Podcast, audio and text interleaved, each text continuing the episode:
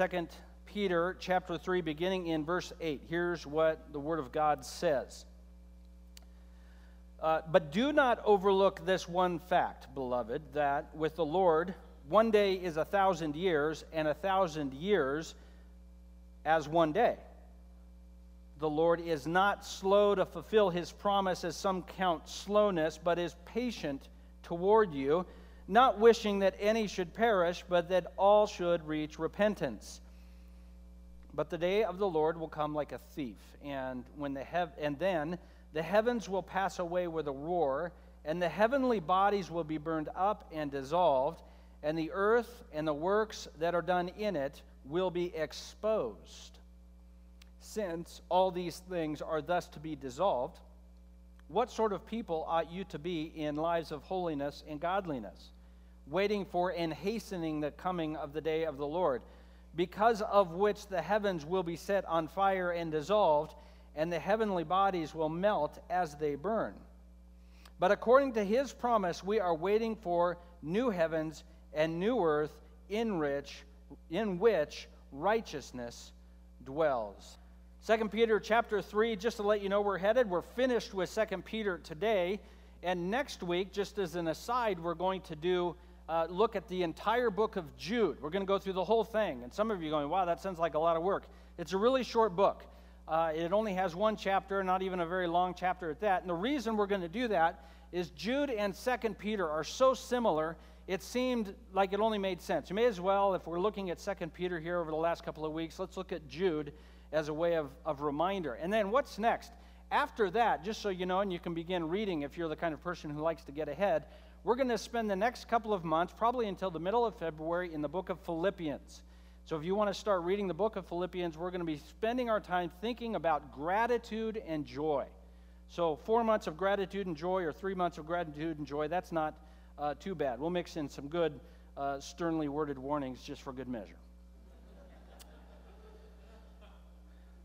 The nearness of God, or we might say it this way, God is near. So in Second Peter, the recipients of the letter are hearing from false teachers, and essentially, boiling it down to a nutshell, the argument of the false teachers is God is absent, God's not returning, God's on vacation, you can do whatever you want.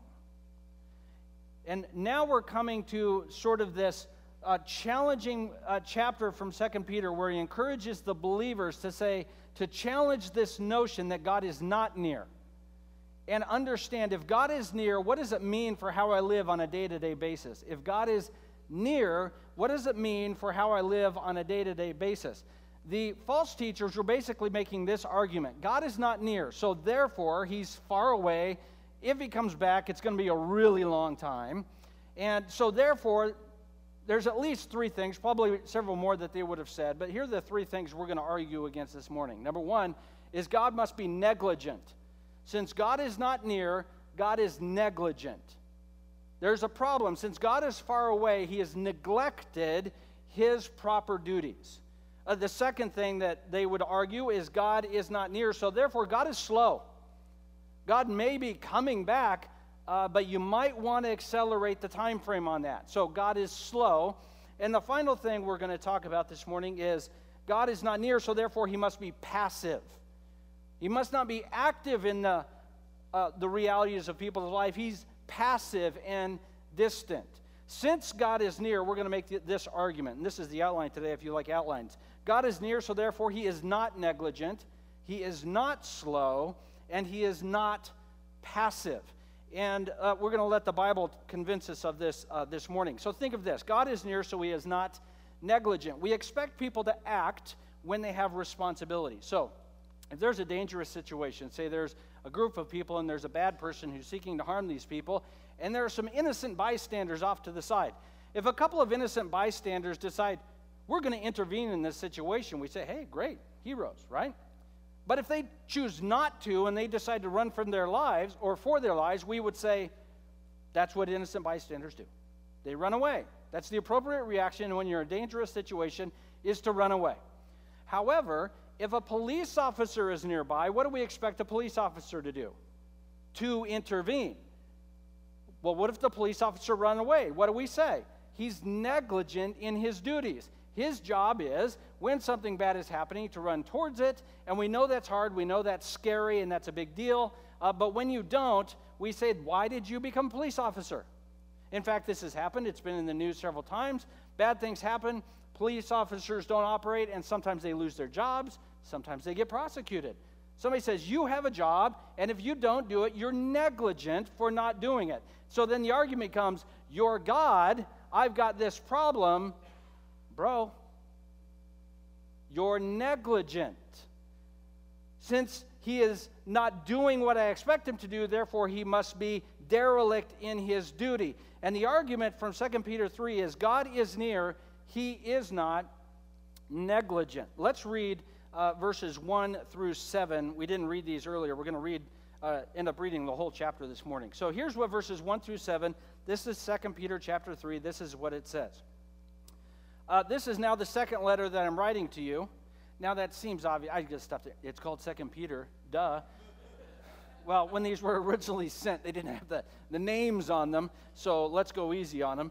Uh, this is now the second letter that I'm writing to you, beloved. In both of them, I am stirring up your sincere mind by a way of reminder that you should remember the predictions of the holy prophets and the commandment of the Lord and Savior through your apostles.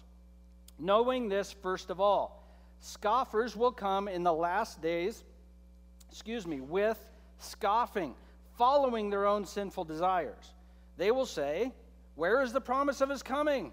For ever since the fathers fell asleep, all things are continuing on as they were from the beginning of creation. Verse five, for they deliberately overlook this fact, that the heavens existed long ago, and the earth was formed out of water and through water and by the word of God. And that by means of these, the world that then existed was deluged with water and perished. But by the same word, the heavens and earth that now exist are stored up for fire, being kept until the day of judgment and destruction of the ungodly. So this is the argument he is going to make. It's very, very simple. The question is not whether it's easy to understand. The question is whether or not you are convinced by it. God's timetable is not one of neglect, but God's timetable is one of intentional purpose and intentional plan. So God's timetable, he has a plan of what he is going to do and when he is going to do it, and his timetable is not one of neglect. His timetable is one of intentioned, active purpose and plan. Each thing that must occur will occur when it is intended to occur, no earlier and no later. But scoffers arise, and they are predicted to arise. They will always arise. So scoffers come and say, since God's not acting today, God will therefore never act. That is essentially the argument. Now, it's a silly argument, but it's a very convincing one. At night, if you woke up in the middle of the night and you said, since the sun is not up now, the sun, therefore, will never be up. I mean, is anybody convinced by that? No, because you're used to the sun coming up, going down, coming up, going down. But this is essentially their argument. They're saying, since God hasn't returned in the last forty to sixty years, therefore it becomes patently obvious to any casual observer that God will never return, and these scoffers are the most predictable thing in the scripture, you might imagine. The scoffers will come, the scoffers will, uh, and they do come, and here they go. So let's look at a couple of verses where they're predicted. Uh, I'm going to go fast, uh, so you uh, may or may not be able to turn to it before I read it. Matthew chapter twenty-four, verses three and four. This is Jesus, and it says this, Jesus sat on the Mount of Olives. The disciples came to him privately, saying, uh, tell us when all these things will be. What will be the sign of your coming and the end of the age? If Jesus was here, would you ask him that question? Of course you would. It's a fair question. He's not offended by the question. Jesus answered them, see that no one leads you astray. Many will come in my name, saying I am the Christ, and they will lead many astray. Jesus predicts the scoffers.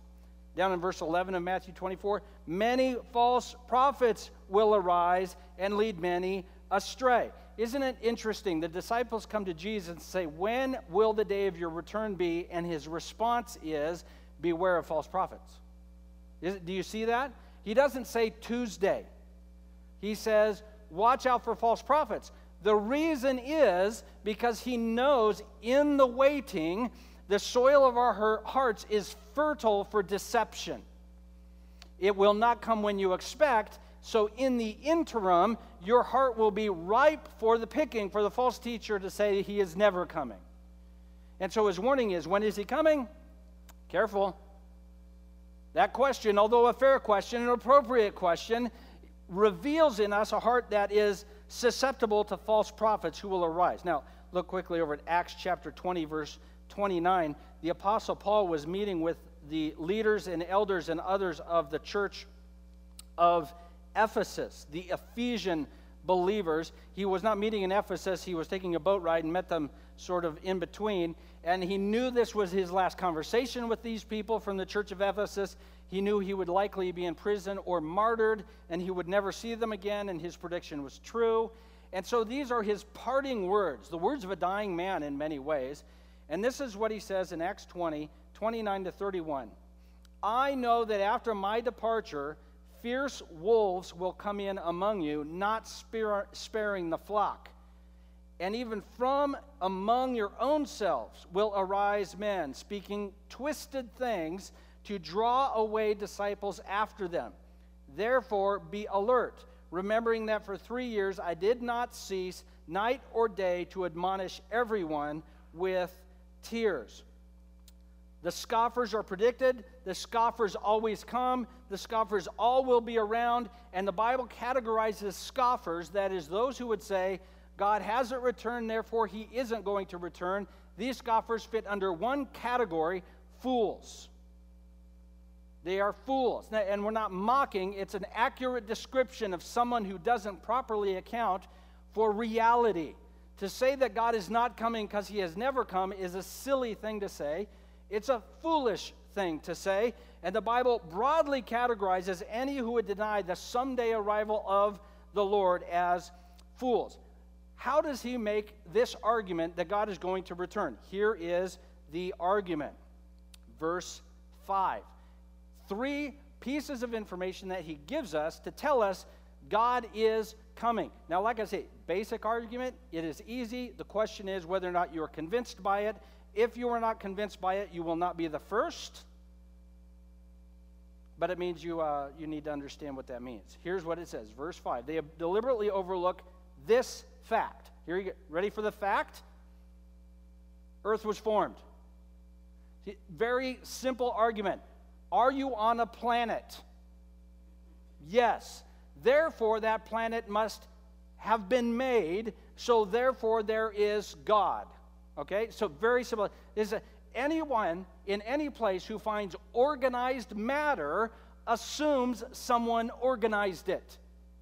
That's, that's an assumption. You walk into any room. Now, as a parent, it's disorganized matter. You walk into any room, and there's disorganization. Somebody was here. Who messed up my stuff, right? Now, this is, so this is normal. Anytime you, you discover organized matter, not chaos, but something put together in a In a way, the assumption is somebody did that. And, and Peter's making that argument. There is God. Now, the question is, do we have a personal God? Peter takes that argument a little further than you have maybe heard. He says, if God made, therefore we have to assume this about his nature. He is a God who intervenes. A God who does not intervene would never create. And that's what he's saying. They have deliberately overlooked this fact. The heavens existed, and then it was formed by the word of God. So the existence of creation, Peter makes this simple observation. There is God, and he shows up. He is not an absentee God. He is not somewhere in the distant recesses God. He does not make things and then go on vacation. He is God who creates, and he is God who intervenes in creation. This is the conclusion that Peter is drawing from the existence of creation. He goes one step further. Verse six, it was by means of these, that is the word of God, that the world was deluged with water. When did, when was that? Noah and the ark. So at a certain point in history, Genesis chapter six, mankind had completely rebelled against God, and God saw fit to judge humankind, and he flooded the world as an act of judgment. So the next argument Peter makes is this. You say God doesn't show up. I would argue the people who had to tread water say God showed up. So to say God is absent neglects the historical account. Now remember, we had covered this several weeks ago. During the time when Second Peter was written, in that area of Asia Minor, Noah was a hero. Noah was even on some of the coinage of the Roman Empire. And so Noah was huge. It was, this is one of the reasons he's using this as an example. He's saying to the people of a region that held Noah in high honor, you say God doesn't intervene? The guy on your money says he does.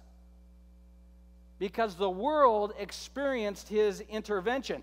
Now remember, and this is a great example, the day before the rain came, everybody was getting married and eating and drinking and watching Netflix, doing all the normal things people do, and nobody thought, well, God will never intervene. You can build all the boats you want, Noah.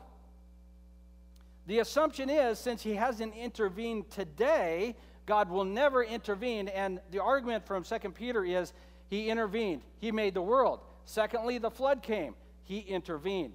To assume God is absent or casually disinterested in the affairs of men does not properly account for the facts, the historically observable information. Okay, so what's the last piece of information? What were the first two we said? There's a planet, so therefore, God who intervenes. There was a flood, therefore, God who intervenes. The last observations, verse seven. By the same word, the heavens and earth that now exist are stored up for fire. This one's a little more awkward. I don't mean to make you uncomfortable, but there's no other way to do this, all right? You go to somebody's house. Pull into the house. You've never been to their house before, and off to the side of their house is a gigantic stack of firewood. Big stack of fire. What assumption do you make about their house? Probably got a fireplace. Or they sell firewood, I guess, could be an option. That would be... Uh, one option, but you're going to make it, they have a fireplace, or they have a wood stove, or they're breeding black widows. I, it's really these three options, and one of them is uh, the unpardonable sin.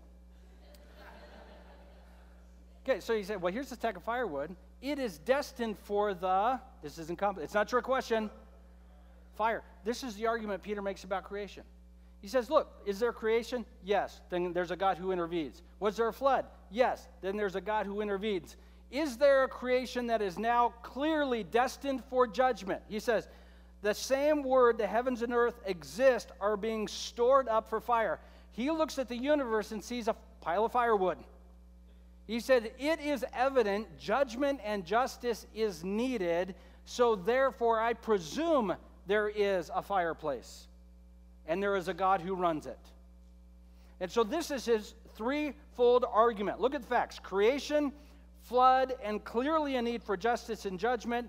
Therefore, there is a God, and there is a God who intervenes. And the scoffers want to try and convince us, flying in the face of the available facts, God is absent. There is no God, and if there is one, he is negligent in, or derelict in his duty. Why is this a problem? Why are the scoffers so dangerous? If God is absent, who is in charge? Me. You. If there is no God, authority is determined by whoever has the most power, whoever has the most money or the most influence. And when it finally comes down to it, for me, the rule and reign of my life is me. If there is no God, or if there is a God who chooses not to intervene, what's great about that is I then become God. And this is what the danger of the scoffers is. They say what you want is what matters. You rule, you reign, do as you please. They're making a religious argument about God. God is absent, God will not intervene, so therefore do what you want. And Peter's argument is this. Look at creation. You might want to be careful with the God doesn't show up argument and determining that you will make a decision about what your life ought to look like. This is what we must understand about God's justice. That is, when he is going to come and finally make right all wrongs and correct all evils and bring those who are his into his own, It is perfect. It is on time. It is precise. It is complete. It is satisfactory. So you can see any, anybody who maybe suffers a significant loss, a spouse or children are taken by some heinous crime. They capture the criminal. He then goes to trial, and then the trial, if he's convicted, and he is sentenced to life in prison without parole or the death penalty, which is life in prison without parole. What does the person do when they interview him? This won't bring my kid back. So that's, just, you can do justice all day long. It doesn't fix anything, is the argument.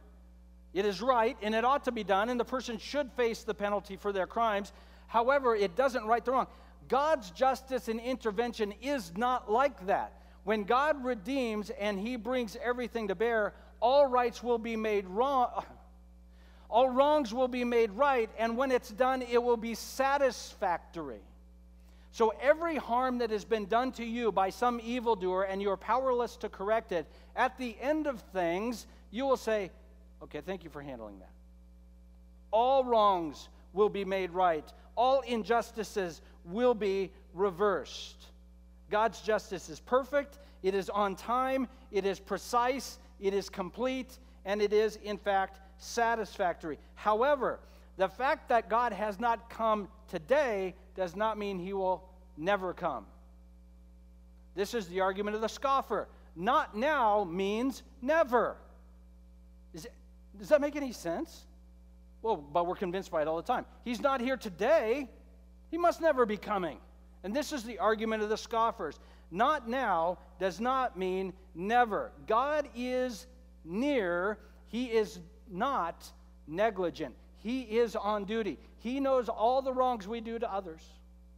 He also knows all the wrongs that are done against us. God is near. He is not negligent. Let's move along, verses eight through ten. God is near, but he is not slow. So sure, he has a plan, but can he pull it off? And if God has the power to pull off his plan, uh, why tomorrow and not today? Why next week and not now? Why ten years from now and not today? If God has the power, uh, has a plan, can he pull it off? And if he can pull off the plan, why in the world would you wait? Verse eight, we've already read it. Do not overlook this fact, beloved. With the Lord, one day is a thousand years, and a thousand years is as one day.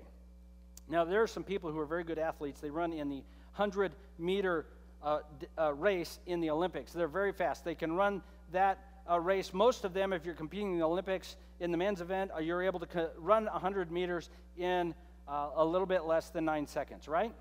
Now, you and I could run that race, and we could do it maybe a little bit less than nine minutes. Yeah, especially if there's a hot dog stand between the start and finish line, right? And so we would say to anybody competing in the hundred meter dash, they are fast, right? They are fast. Our assessment of those individuals, they can run fast, and that's an appropriate and accurate assessment. However, look at it another way. You've got seven or eight people competing in the finals, maybe the Olympics of the hundred meter race. All of them have a plan to win. Really, frankly, any set of circumstances, any one of those individuals could likely win that race. At the end of the day, all but one are too slow. All of them, except for one, were just simply too slow. Nothing you can say about it. Why did they lose the race? They ran slower than the person who finished first. That's how races work. I don't know if you know how this works. Nowadays, you know, everybody gets a trophy, but not there, not in the Olympics. So the, the question about are they fast, you realize in just this silly little illustration, speed is relative to a fixed point of perspective. And the question of length of time is not determined by your or my uh, understanding of how long time is. A length of time is determined by how long God thinks time ought to be. And the author of Scripture says here plainly, for the Lord, one day is a thousand years, and a thousand years is, is as one day. The point of view of time is for God that, uh, in our view, not yet is late. That's our perspective on anything we're waiting for. When should something we want happen? Now. And any time other than now is late. God's perspective on time is a little bit different than ours. Not yet is not late. In fact, for God, if now is not the time, now is early. And early doesn't work for God. On time is what works for God. So God's point of view on time is different. All things will happen according to his purpose on time, not late, and certainly not early, and certainly not according to your or my perspective on time. God is near. He is not slow. A couple of Old Testament scriptures to touch base on this. This uh, quote for uh, Peter comes, comes from Psalm ninety. I'm going to read Psalm ninety, verses one through four. This is happens to be a psalm written uh, by Moses through the inspiration of the Holy Spirit. Lord, you have been our dwelling place in all generations. Before the mountains were brought forth, or ever you had formed the earth and the world, from everlasting to everlasting, you are God. He's saying, before there was creation, God was and is God. Verse three of Psalm ninety, you return man to dust and say, return, O children of man, for a thousand years in your sight are but as yesterday when it is past, or as a watch in the night. A thousand years for God is a couple hours. A watch in the night. It was like, oh, that, what did I do yesterday? I mean, last millennia. For God, time, because he has always existed, operates in a different uh, realm than it does for us. Jeremiah chapter seventeen. Jeremiah has been preaching God's revelation to the people of Judah and Israel. They were under judgment and were being uh, invaded and conquered by Babylon, and he had been telling them what to expect. And this is what the people said to Jeremiah. Jeremiah seventeen, verse fifteen. They, they were saying this to Jeremiah. Where is the word of the Lord? Let it come. So Jeremiah was proclaiming the vision of God to the people of Israel, and their response to them was, well, hurry up. Let's go. Let's do this. So the, uh, we're not the first ones to say, when is God going to show up? We're not the first ones to have scoffers to come and say, well, since God didn't show up now, he's late or never coming. In fact, Jeremiah wasn't the first prophet to face, or the only prophet to face this. Ezekiel, Ezekiel chapter twelve. What did I say? Ezekiel chapter twelve? Okay. Ezekiel chapter twelve, verse twenty-one. The word of the Lord came to me. Son of man, what is the proverb that you have about the land of Israel? This is great.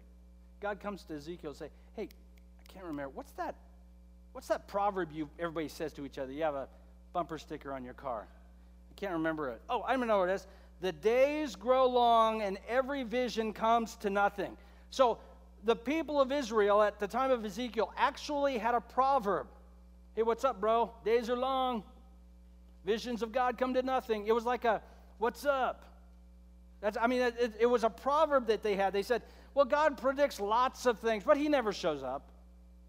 It was, it was a proverb they had. And here's what God says to Ezekiel in verse twenty-three. Tell them, therefore, thus says the Lord God, I will put an end to this proverb, and you shall no more use it as a proverb in Israel, but you will say to them, the days are near in the fulfillment of every vision. So they had scoffers in Ezekiel's day. Well, God never shows up. And God says, there will be a day where that, pro that proverb won't make any sense. Because you'll say, no, no, no, don't say that because it did. God showed up, and it was kind of scary. Malachi chapter two. Malachi chapter two, verse seventeen. You have wearied the Lord with your words. But you say to him, how have we wearied him? By saying this, everyone who does evil is good in the sight of the Lord, and he delights in them. Okay, that's, of course, that would weary the Lord. Or this, by asking, where is God's justice? They were wearying the Lord with their doubt. It wasn't so much that they doubted the Lord or had weakness of faith and had questions on how God was working, because we see that throughout the Psalms. Where are you, God? Are you going to help me, God? I'm dying. Have you noticed, God? This was more of a sarcastic scoffer saying, where's the God of justice? He's never going to show up. Each man, take care of your own business. Everyone, handle yourself. This doubt, really a false covering of arrogant self-assurance, is as old as time. This is an old error recycled over and over and over again. Since God hasn't shown up in the last ten minutes, there's no God. This is nothing new. You're watching the Discovery Channel or the History Channel or talking to a skeptic, and they say, God hasn't shown up. We've never seen it. This is a recycled, used over and over and over again, error of scoffers. He is not slow. He will come precisely when he intends to. God's purpose.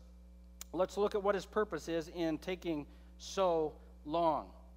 Verse nine of Second Peter chapter three.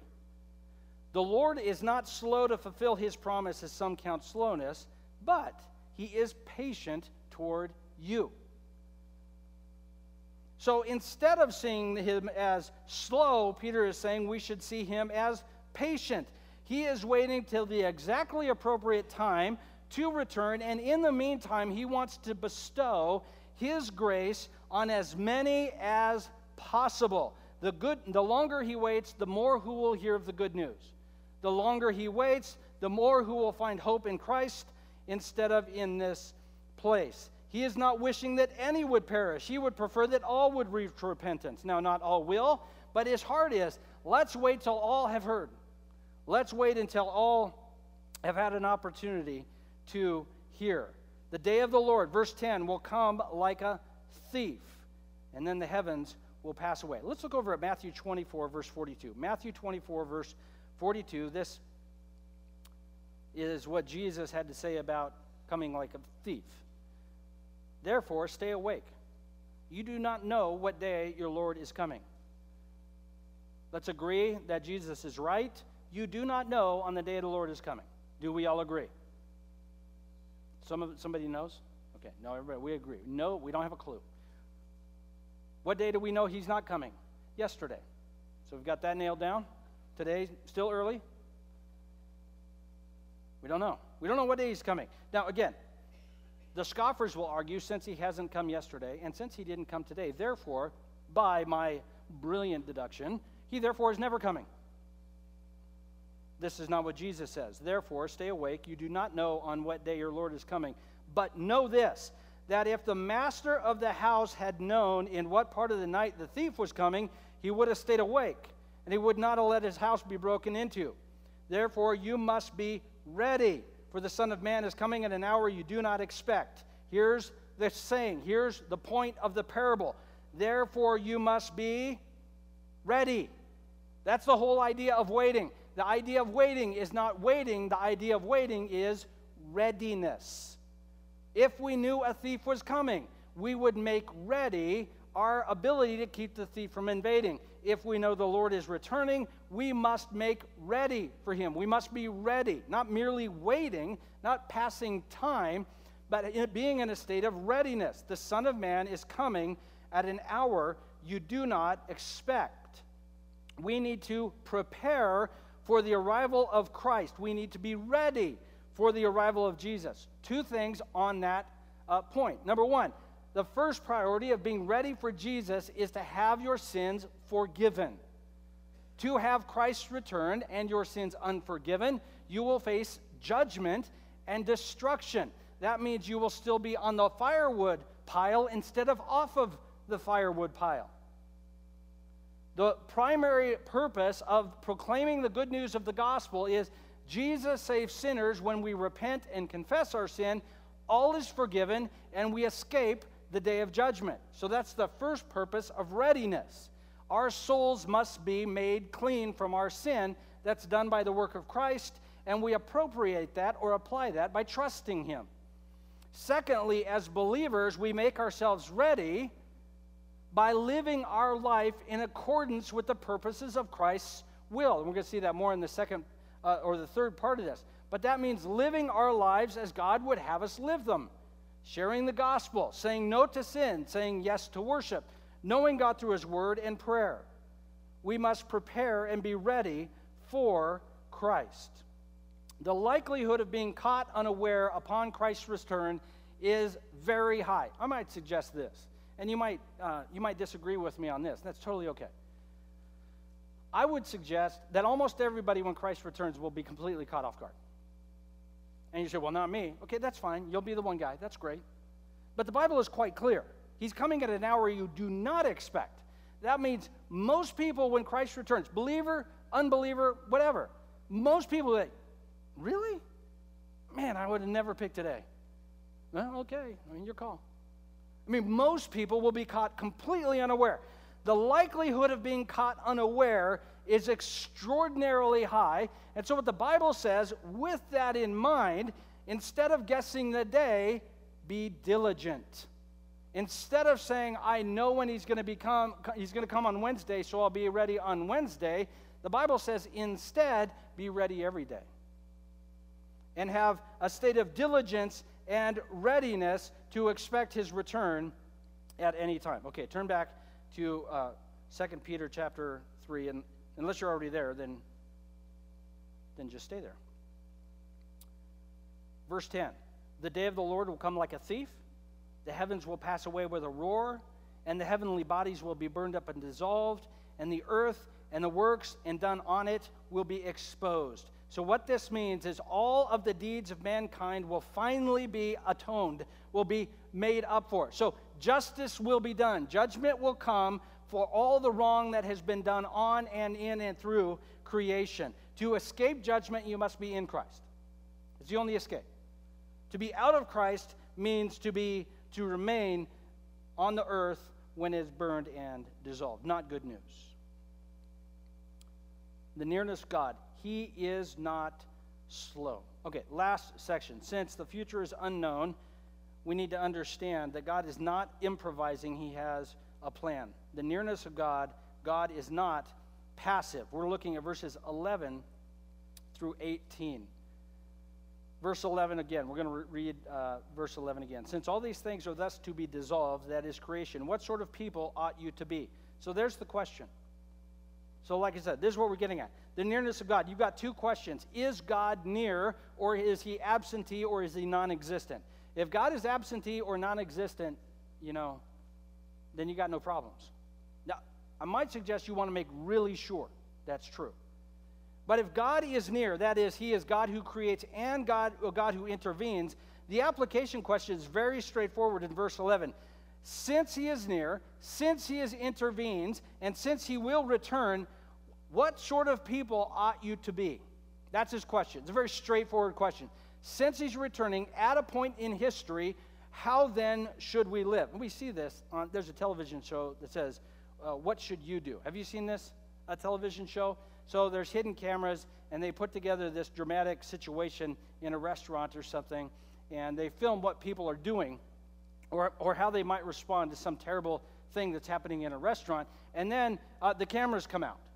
And it's funny to discover how different people would behave when they don't think anyone is watching versus when the cameras come out.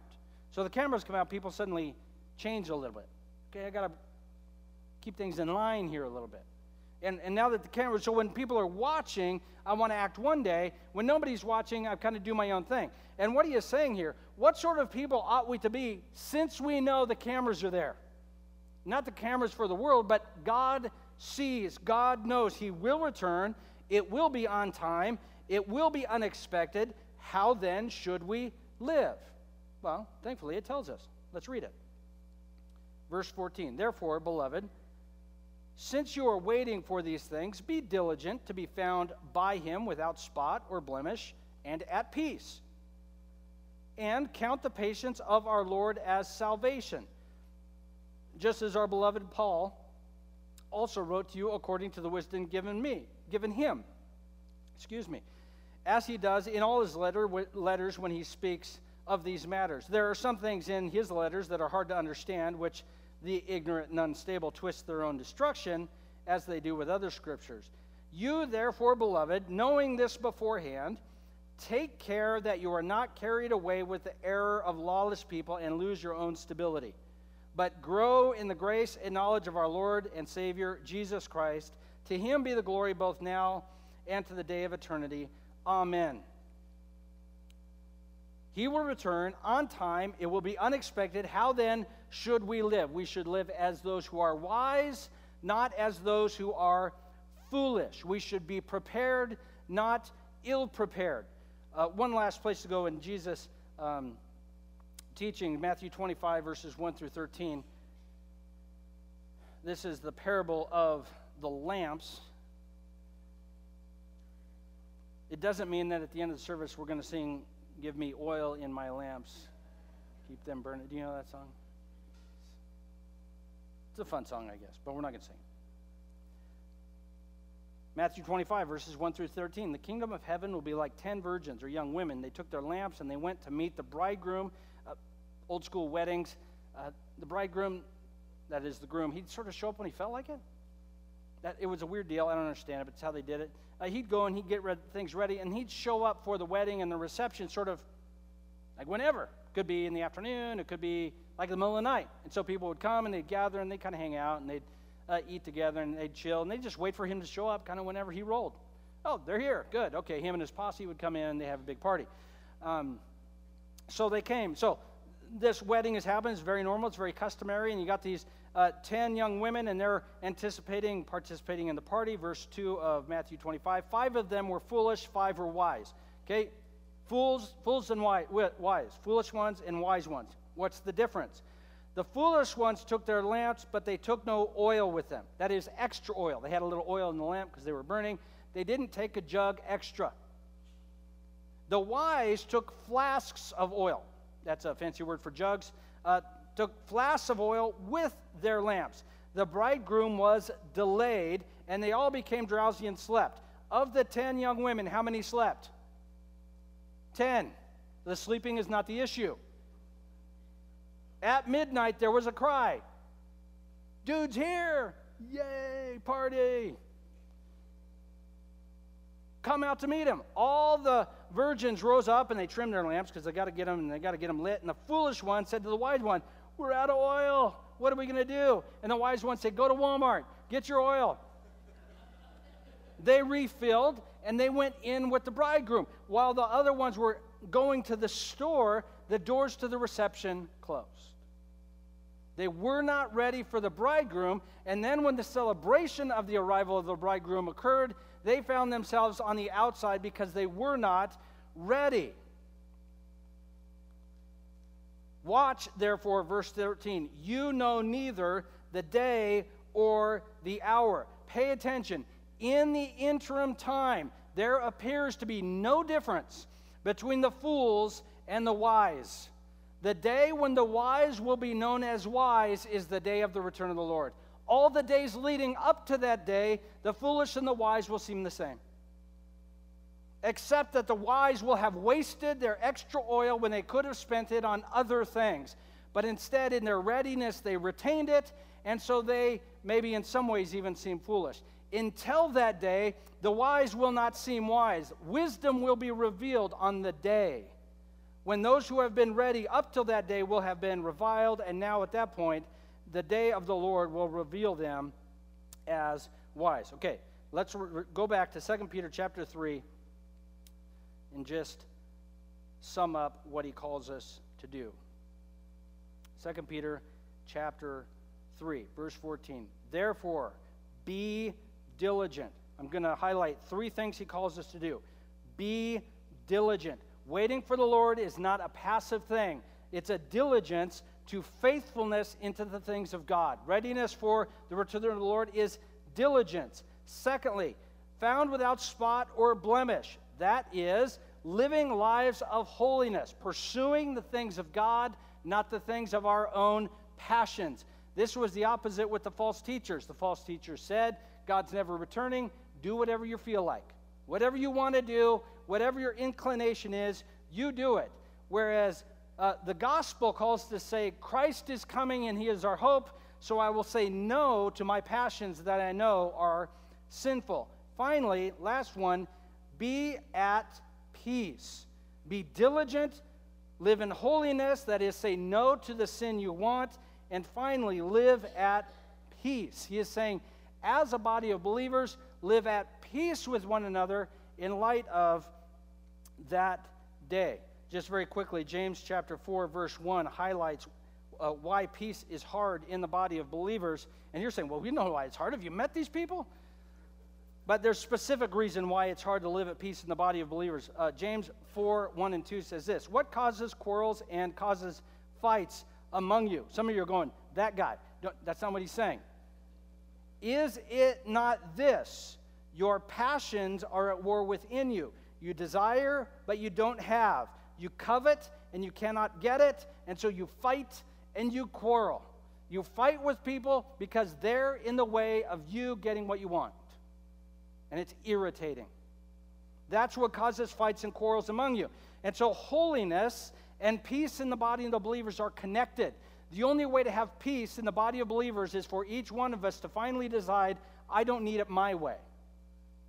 It's okay if I don't get it my way. The world will, in fact, continue to turn on its axis if I don't get my way. And it's okay if other people get what they want and I don't get what I want. That is the means by which peace occurs in the body of believers. Diligence, holiness, peace in the body of believers. Okay, last thing, and then we're going to sum, sum up with a couple of application questions. Take care. Take care to grow in the grace and knowledge of Christ. He wants us with intention. This is verse seventeen. You, therefore, beloved, knowing this beforehand, knowing he is going to come, take care, be diligent, pay attention to your life, and instead of focusing on my own things, since the Lord is returning, grow in the grace and knowledge of our Lord Jesus Christ for his glory. Is he coming? The question is, how would I live today if he was coming this afternoon or coming tomorrow morning? I would be diligent, I would say no to sin, I would live at peace with others, and I would take care. Okay, a couple of questions, and then uh, we're going to end with uh, a last song. In the Bible, waiting for the Lord is not waiting. Well, that doesn't seem right. Waiting is not waiting. Uh, what we're waiting for is to sort of hit the escape hatch. How do we hit the escape hatch? That's sort of how some of us sometimes get waiting. The Bible says he is coming, and so we're to wait faithfully. And so someday we're going to hit the escape hatch. But waiting in the Lord is not how do I get out. Waiting in the Lord is saying, how do I look differently at my existence here? How do I look at my suffering? How do I look at my victories? How do I look at my priorities, given that the Lord is going to return? And I think that it's fair to say all of us could do with a little bit of self-assessment. If I really live knowing the Lord is going to return soon, would my priorities look the way they do? Second thing, when Jesus returns, there will be no mistaking him. So here's a quick, uh, you know, uh, Cliff's Notes way to know if somebody is Jesus. If they have to tell you he's Jesus, he's not. When he comes, you won't need to ask. Okay, so if somebody has to explain to you that he's the Savior, you say, well, you're not then, because you're not nearly awesome enough. When he returns, people will want to hide under crumbling mountains to get out of his sight. He is coming in glory. There will be no mistaking him. If someone comes and says, I am he, immediately you know they're not. If there's any question, I wonder if he could be. He's not.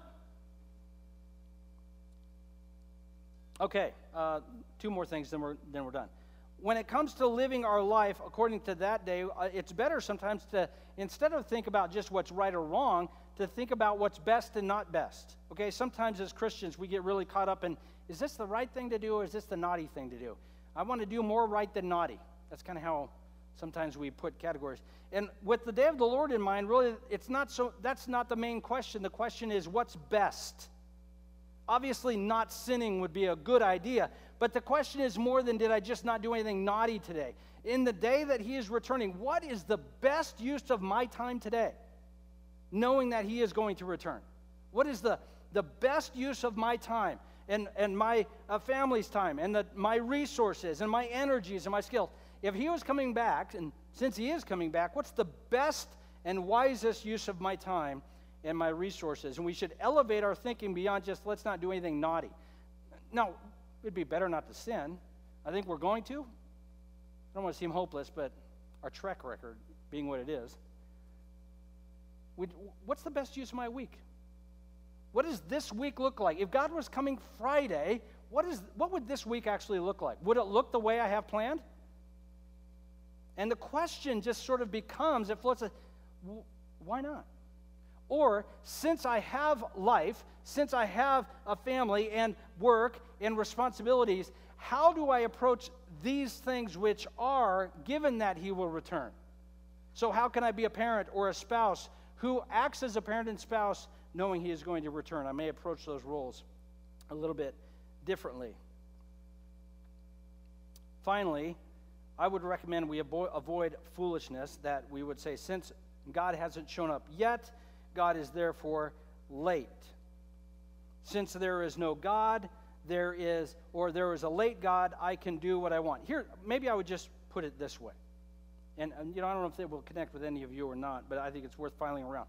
I might suggest there's something wrong with my life if it requires God to not exist for my life to be right. You know, I, let me, this is going to sound really cynical, okay? I'm going to pretend somebody else told it, because I'm not very cynical at all. Um, okay, believe what you want about God. W- what kind of life do you want to live if it requires God not to exist? I might suggest, just on a very practical standpoint, that's not a great way to live life. And the question is, that's a pretty risky position to take, given that the evidence is heavily in favor in, of the existence of God. So if I'm going to live life in such a way that requires God not to exist for my life to be acceptable, I think right now I've already got an issue. Why does my life have to be lived that way? Then secondly, am I really that convinced there is no God? Make sure, if that's how you want to live, make really certain that you're right on that count. Be diligent. Be found ready.